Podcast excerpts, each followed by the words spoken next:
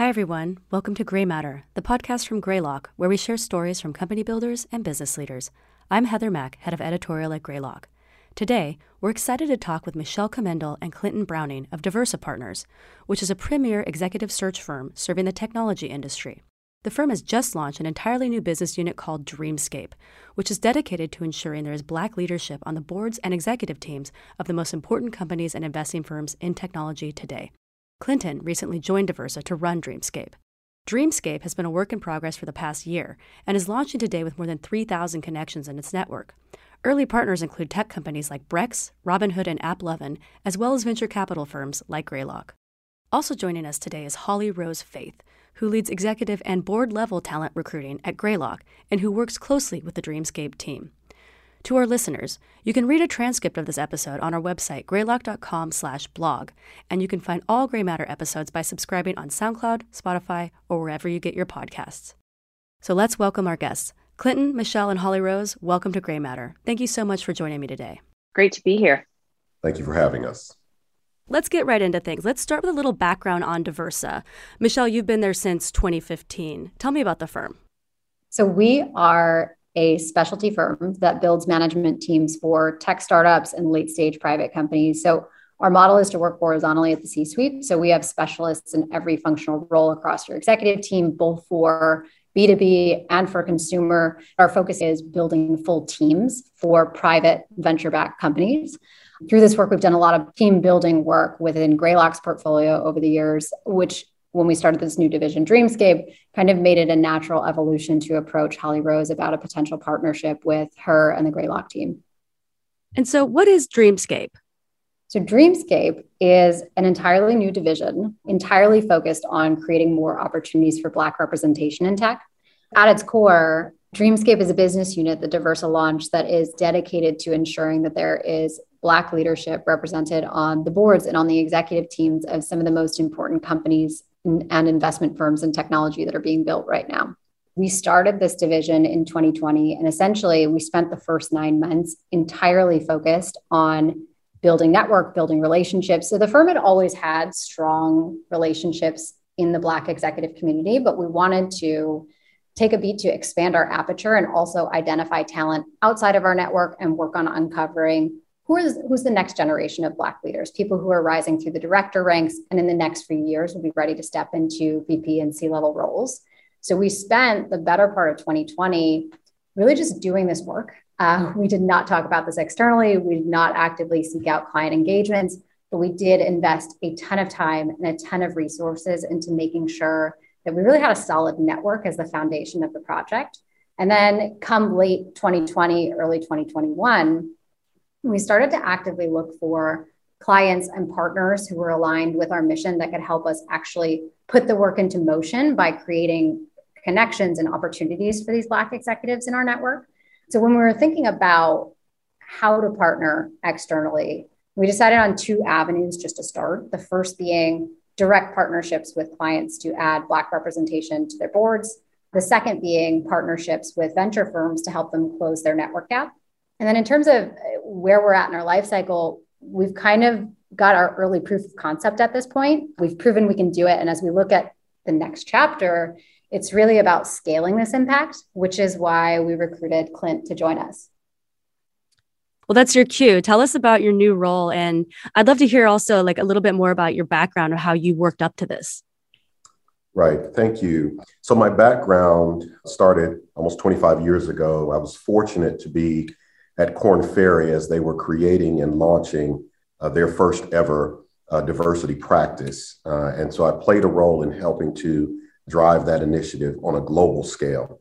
What that really led to was a professional life of being very focused on and around diversity in executives. And most importantly for me was that the outcome, not just the search, not just the slate, but that the outcome, the winning candidate, would be a diverse candidate.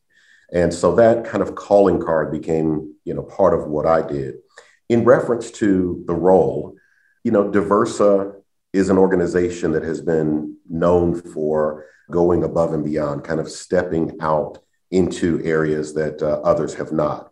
And so this opportunity felt like the right opportunity at the right time with the right kind of organization who was really saying, how do we go about actually making an impact, not just talking about it, but really executing on what so many others are simply talking about. And so that's really uh, kind of the where I've come from and what led me to be attracted to the Dreamscape opportunity. When we were in this network building mode last year, we realized that all too often when we'd have these introductory conversations with executives, when we'd ask them, do you have relationships with partners or talent partners in the venture community? Nine times out of 10, the answer was no. So, what we wanted to do was figure out a way that we could build a bridge between the Black talent in the industry and the venture communities as they build their portfolio companies, whether it be for a role that's open right now or a role that's open three months from now. We had conversations with 10 to 15 of the top venture firms. And I think Greylock was wildly enthusiastic about coming on board and why did you land on this model as a means to expand representation in leadership positions? How does the tech and VC ecosystem tie into everything? Well, I mean, in today's world, I think venture firms play a huge role in building teams and surfacing talent for their portfolio companies. So if I'm a founder, I turn to my investors first when I'm thinking about making an executive level or board level hire because they have incredibly powerful networks, but they they don't always have incredibly diverse networks. And I think more so now than ever before, there truly is this demand and this will and this want to change. So I think there's a whole spectrum of clients and venture firms out there who are at 100% on the readiness scale when it comes to figuring out it's time to figure out how to do it. So we wanted to capitalize on that. And, and if I may, the backdrop to that really is so if you want to see more Black leadership at scale in companies being built in the venture ecosystem, there needs to be a bridge between the talent and the venture community so that they're in the room on these opportunities. We feel as though that's really the missing link in, in many ways. Let's talk a little bit more about the venture side. Like Holly Rose, you lead executive talent recruiting for Greylock, and expanding representation has been a huge area of focus of your work. And working with Daversa and Dreamscape is a great example of the ways that firms are taking a much more active approach. And so, how does a firm go about figuring out how to get involved with organizations like Daversa, and how does it help you do your job? So, the first question, Heather, in terms of the assessment of the program, you know, myself and the Dreamscape team had a very open and honest conversation around why this is important to each party involved and to make sure we we were aligned.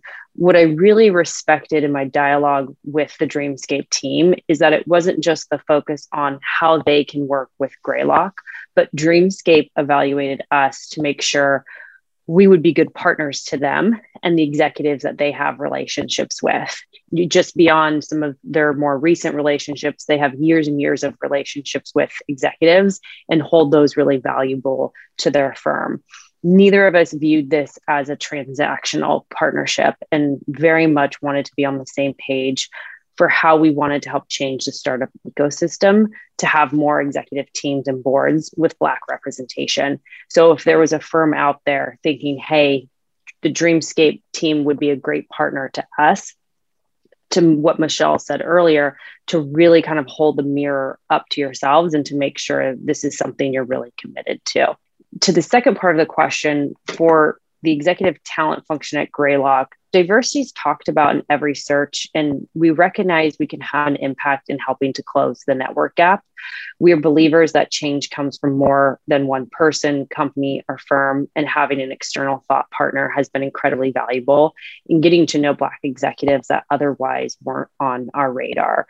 In addition to that, our partnership has given us the opportunity to have really raw and honest discussions of how our industry needs to do better but also a deeper understanding of the point of view of the executive. And so that's been incredibly, you know, valuable to both myself, my team, and just the broader Greylock firm as a whole. What is the process and approach like for searching for a board member and then thinking about when you're working proactively with an organization like Daversa? What does that look like? You know, I think sometimes there's this misconception that it's, you know, about checking a box because of some of the requirements that are starting to happen, but it's much bigger and broader than that. And I'd say that's one of the first places that we start is helping our our companies understand the value that exists in having diverse representation on the board. I'll turn it over to Michelle and Clinton because I know they too approach this pretty directly with founder CEOs when they're doing searches as well, because they'll be working hand in hand with them too.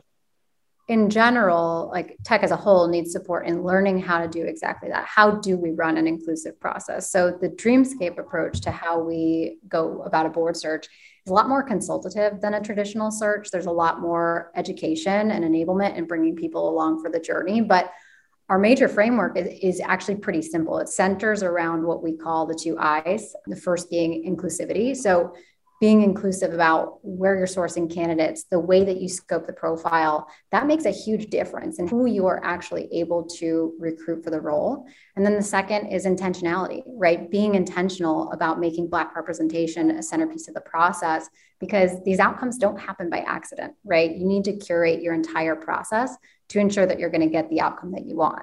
If I could just piggyback there, you know, I think the next question that comes up is, you know, why Black only. And even when I first heard about Dreamscape, I said to myself, can you really do this if you only focus on Black representation? And what I've come to understand is really two things. Daversa has a history of being brutally intentional. Uh, we pick a problem, we apply all of our resources, and we guarantee an outcome. Candidly, that's how we do search. The second thing is in the context of diversity, Black executives are the most underrepresented in boardrooms and leadership teams. We wanted to take it head on, and we decided that now was the time. Some might say we're crazy for being this narrowly focused on Black representation. Candidly, not every potential partner we've spoken to was willing to jump into this with us, but you know, those aren't the right partners for us. And Others have even called us gluttons for punishment. But we feel like if we're going to take something like this on, it may as well be something that no other firm would sign up to do. We want to be the game changer. Brutally intentional. I love that. That's great. And um, could you walk us through any examples? What does this look like in practice? On the board front, we are really proud to finally be able to talk about some of the work that's been happening behind the scenes. We've had kind of a cascade of announcements over the last couple of weeks but we just announced Thasunda Duckett Brown, CEO of TIAA, to the board of Brex. Dara Treseder, the SVP of marketing at Peloton, is joining the board of Robinhood. And then this will be publicly announced later today, but we've also just placed the chief legal officer at Gusto, uh, a woman by the name of Alyssa Harvey Dawson, to the board of AppLovin. So the board work was really the short term play. How do we make an impact right now? Our longer term play is really the second avenue when it comes to venture partnerships. Obviously, Robinhood's mission is how do we democratize finance for underserved, underbanked populations? So it was super important to them that as they were thinking about building their board, that there be more representation to reflect that mission. So when we kicked off the search, we scoped the role really inclusively to make sure that we could find their perfect board director. Like traditional board profiles are pretty limiting. Like historically, only sitting or retired CEOs or CFOs are candidates that have access to these types of opportunities. And that is not traditionally a very diverse population. So, if a company is really serious about bringing more diversity onto their boards, the profile of a board director has to expand. So, in the case of Robinhood, we decided that brand and that marketing were super important. It was a perspective that they really wanted to have on their board. And that became our avenue for engaging with Dreamscape candidates for the seat. So we went through a similar process with AppLovin. They decided one of the areas where they could really use an additional voice on their board was legal compliance and data governance, just given the nature of their business. And that's how we ended up bringing on someone who's a chief legal officer to the board. One thing that's been really interesting over the last year is we've become really passionate about taking on clients where there are multiple open board seats. When it's not just one seat with the pressure of multiple diversity requirements, like must be a person of color, must be a woman, it gives the search team the flexibility to be more thoughtful about how we can partner with you to design your board in a way that actually lifts up new board talent. Robinhood and AppLovin are two super influential, important 30 billion plus market cap companies who deviated from the norm that we see other companies get stuck in. So most founders are trying to optimize for been there, done that in every role in their executive team. And they look to their board as a safety net for that. If this person's done it before, then they are going to be my safety net that can help me get to the next level. But if some of the highest flying companies in the world, like Robinhood, can think differently about that, I think it sets a tone and a standard for the others that are up and coming at this time that they have permission to think differently about what they look for in their board directors. That's great. How do we think about the next generation of board directors really intentionally? So I think if you solely look at macro population trends, like yes, statistically, there is a shortage of Black leadership to fill these potential board roles. But that hasn't entirely been our experience with what's going on right now in tech. I think people at large have used the pipeline problem tagline as more of an excuse for what's a lack of willingness to put in the work and to think more creatively about how to leverage the amazing Black talent that is actually out there. So, our approach right now is about how do we create the right networks, the right connections for executives while elevating the next generation of Black leaders? Yeah. You know, boardrooms 10 years from now will look very different than they do now, both in terms of diversity of color, of gender, but also in terms of background and functional expertise and archetype. But that next generation of board talent is being built right now. Board experience ultimately cannot be the prerequisite for a board role if we want to truly create this kind of change. So, collectively, we need to create a system that fully engages and lifts up this next and new generation of directors. My hope, very selfishly, is that one day soon, we're living in a world where venture firms are so diverse that we're building diverse boards from the start, where founders really think about this earlier in a company's life cycle. And we have more directors willing to give up their seats to build more diverse boards, period. Yeah. I think in general, there's a lot of work to do, right? Like, even right now, every pre IPO company in tech is trying to add diversity to their boards. But for the most part, they've been built exclusively up to this point. So, as they move towards being a public company, they want to add one seat to their board. They look around the room at who's currently on the board and they realize they need to hire a woman and it also needs to be a woman of color. There's this whole generation of amazing executives who happen to be Black men who are not getting calls on the types of board opportunities that they deserve to because of this phenomena. So, even as the industry takes huge steps towards inclusivity, there's still exclusivity here. And it's a direct result of how long this has been going on and how systemically boards have been built in a non diverse way. The one build I would have from working with Dreamscape and just also my perspective from Greylock is over the last year, there's been more education to portfolio companies and founders and boards around looking at executives that just aren't in the tech ecosystem. I think there's been a historical mindset of, I guess you could call it a tunnel vision of just thinking, well, who's an executive that knows tech and has been there and done that before? And there is more of a push and a concerted effort of helping people recognize that executives from kind of tangential industries are just as exceptional as executives that come from tech industries. And I'm seeing much more of a shift in that mentality, which allows companies who have that mindset to tap into executives they otherwise wouldn't have crossed paths with. Holly Rose, I think you're spot on. There is a huge component of this that is about education. And uh, I agree with you. We agree with you that we are seeing entities across the board who are becoming more receptive to opening the aperture and looking at profiles that, as you said, just two, three, five years ago would not have even been considered. And as we see more of those individuals find their way to board seats and begin to have positive impact with significant outcomes, I agree with you. I, I think that's part of what's going to help us move the needle throughout our collective industry. I mean, look, ultimately, there is no shortage of work to be done. It's why we signed up to do it. This is why we selfishly are so grateful to partner with clients like Greylock and Holly Rose because we can't solve it alone. We're going to all have to band together and we're going to have to figure out how to be relentless in creating a more inclusive ecosystem in tech. And I think that under our 2I concept, it starts with inclusivity at the top and it includes being again brutally intentional in each step and each decision that we make. Also, the greatest ideas and the greatest change that we see globally are often fostered at the venture level. We're not seeing the mammoth 100 year old companies create game changing technologies and, and delivering game changing opportunities to industry. Our position is that if the companies we're doing business with already are the game changers of tomorrow, they've got a great opportunity to also be the game changers around diversity.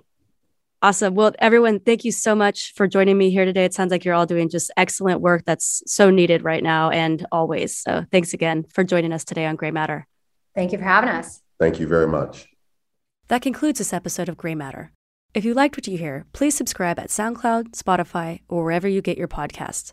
To find all of our content, check out our website at greylock.com and follow us on Twitter at greylockvc. I'm Heather Mack, and thanks for listening.